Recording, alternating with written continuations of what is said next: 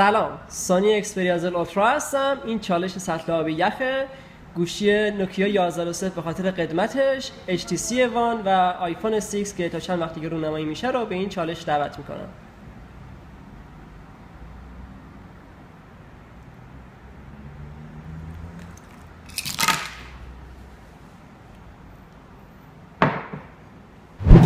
سلام. با سومین قسمت از برنامه تاش از گروه فناوری بروزستانی در خدمت شما هستیم.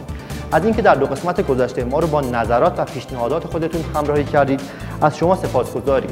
در این قسمت از برنامه تاش مروری داریم بر ارتقای شبکه ایرانسل به نسل سه ارتباطی معرفی کیت کنترل رانندگی در کشور آمریکا ارتقای شبکه ارتباطی اپراتورهای آمریکا به نسل پنجم اخبار و حواشی شبکه های اجتماعی پرداخت صورت حسابها به وسیله ساعت هوشمند اندرویدی خودتون و در آخر معرفی گجت این هفته. با ما باشید. بالاخره انتظار مشترکین ایرانسل هم به پایان رسید و ایرانسل از 13 مرداد سال جاری تونست مجوز ارتقای شبکه ارتباطی خودش به نسل سوم از رگولاتوری دریافت کنه شاید براتون جالب باشه. بدونید ایرانسل از سال 1387 آماده ارائه این خدمات بود. اما به خاطر حق انحصاری رایتل تو ارائه خدمات تیریجی مجبور بودن تا پایان مرداد سال 1393 صبر بکنن البته به صورت آزمایشی ایرانسل تو بعضی از مناطق مهم شهرها از این سرویس بهره برداری کرده و مسئولین ایرانسل قول دادن تا پایان نیمه اول شهریور ماه به صورت رسمی این سرویس رو راه اندازی کنن باید ببینیم واکنش رایتل به این موضوع چیه. شاید بیراه نباشه اگر بگیم توسعه که گوگل در حوزه ابزارهای پوشیدنی انجام داد دقیقا همون نقشی بود که اپل در توسعه تلفن‌های هوشمند ایفا کرد. در اینجا نظر شما رو به ویدیو منتشر شده توسط وبسایت سینت جلب می‌کنم. با ما باشید. ما داریم سعی می‌کنیم سرویس پوشیدنی پی‌پل رو در تمامی دستگاه های اندرویدی از جمله ساعت های هوشمند در دسترس قرار بدیم. پس در آینده اگه پاتون رو توی یه فروشگاه بذارید بلافاصله از طریق ساعتتون متوجه میشید که آیا تخفیفی ارائه میدن یا نه و اینکه قیمت هر جنسی چند هستش. بعدش هم راحت می‌تونید با زدن یه دکمه روی ساعتتون خرید رو انجام بدید ما همیشه خب فکر می‌کردیم که موبایل خیلی بزرگ و کار سریع و بلافاصله باهاش ممکن نیست. برای همین با ساعت های هوشمند حالا می‌تونیم خیلی کارها رو مکانیزه کنیم و نگران راحتی کار باهاشون هم نباشیم. هایی که اینجا به کمک مشتری ها میان اولا حذف شدن کارت های اعتباری هستن همچنین حذف شدن صفحه های پرداخت و دریافت پول. اینجا در دفتر مرکزی شرکت پیپر هستیم. در اینجا با ریچارد مرسیل معمار گجت های پوشیدنی همراه شدیم تا اطلاعاتی رو در این زمینه به ما ارائه کنه. ایشون قراره به ما شیوه کار اپلیکیشن های پی‌پل رو برای ساعت های هوشمند نشون بده. من می‌تونم راحت گوشیمو بدون نگرانی بذارم توی جیبم و بعدش همه کارا روی ساعتم انجام میشه.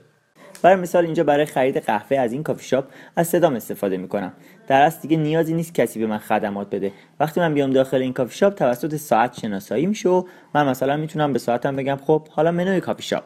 این اپلیکیشن بعدش منو رو به من نشون میده و کافی شاپ رو از وجود من خبردار می‌کنه و من با انتخاب نوع قهوه می‌تونم پرداخت رو انجام بدم و فقط خود قهوه رو از کافی من دریافت کنم. خیلی خوبه. بریم تستش کنیم؟ بریم.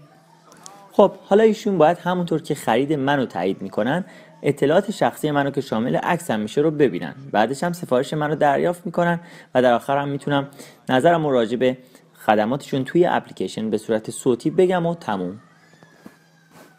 تام شد؟ آره دیگه.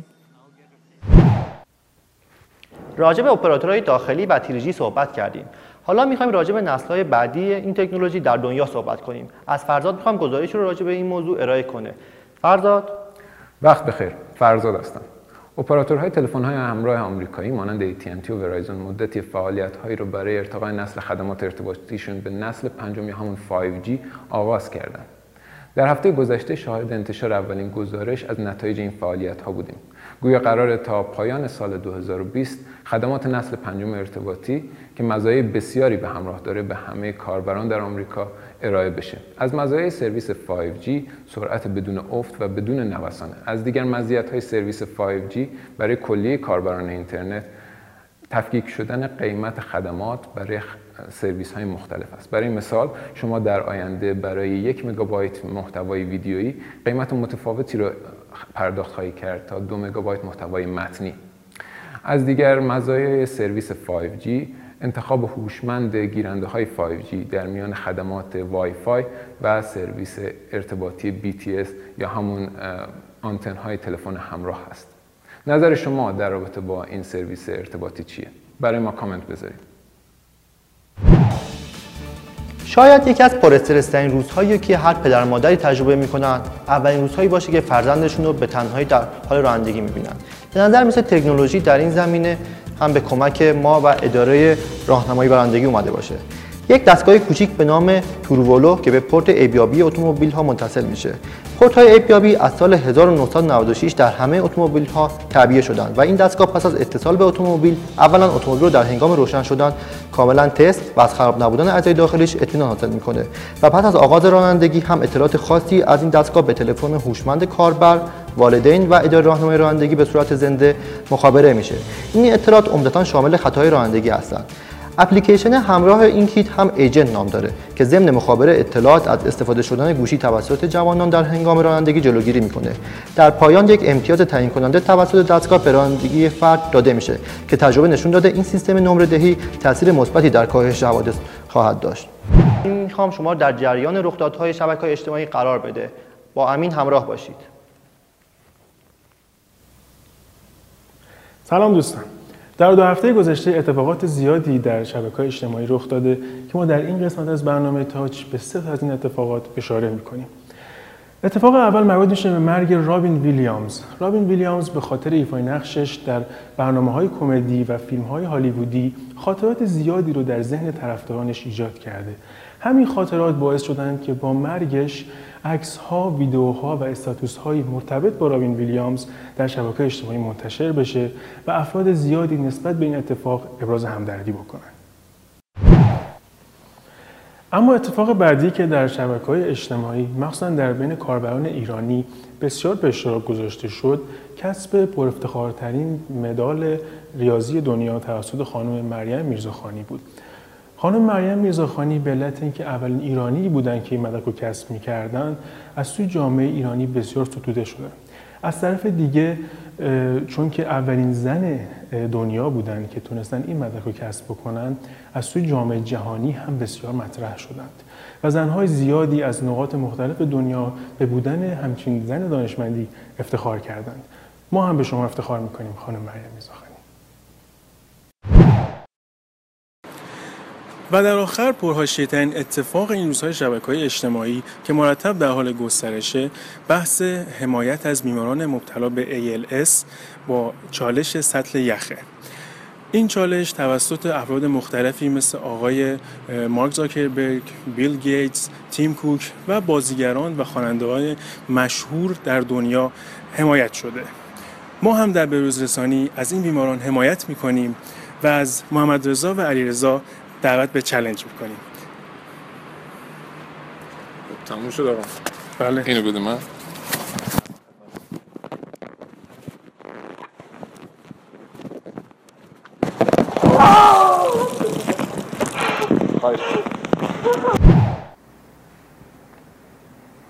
سلام محمد رضا هستم.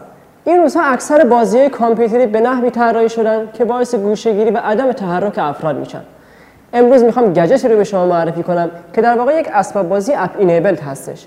یعنی توسط اپلیکیشنی که روی اسمارت فونتون نصب می‌کنید می‌تونید در دنیای مجازی مبتنی بر واقعیت افزوده به صورت یک نفره یا چند نفره به این بازی بپردازید و در کنار امکانات مجازی که به شما میده در دنیای واقعی تحرک داشته باشید. با ما باشید. اما چطور این اسباب بازی رو تهیه کنیم و از اون استفاده کنیم؟ شما کافیه با مراجعه به سایت بروز رسانی این اسباب بازی رو به صورت انحصاری سفارش بدید و بعد از اینکه این گجت به دستتون رسید اپلیکیشن مربوط به این اسباب بازی رو روی اسمارت فونتون نصب کنید و با قرار دادن اسمارت فونتون روی هولدر این اسباب بازی به اون بازی بپردازید. امیدوارم از این بازی لذت ببرید.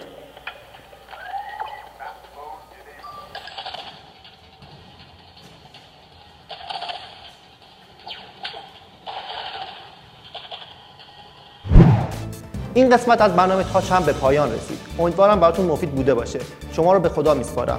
موفق و بروز باشید.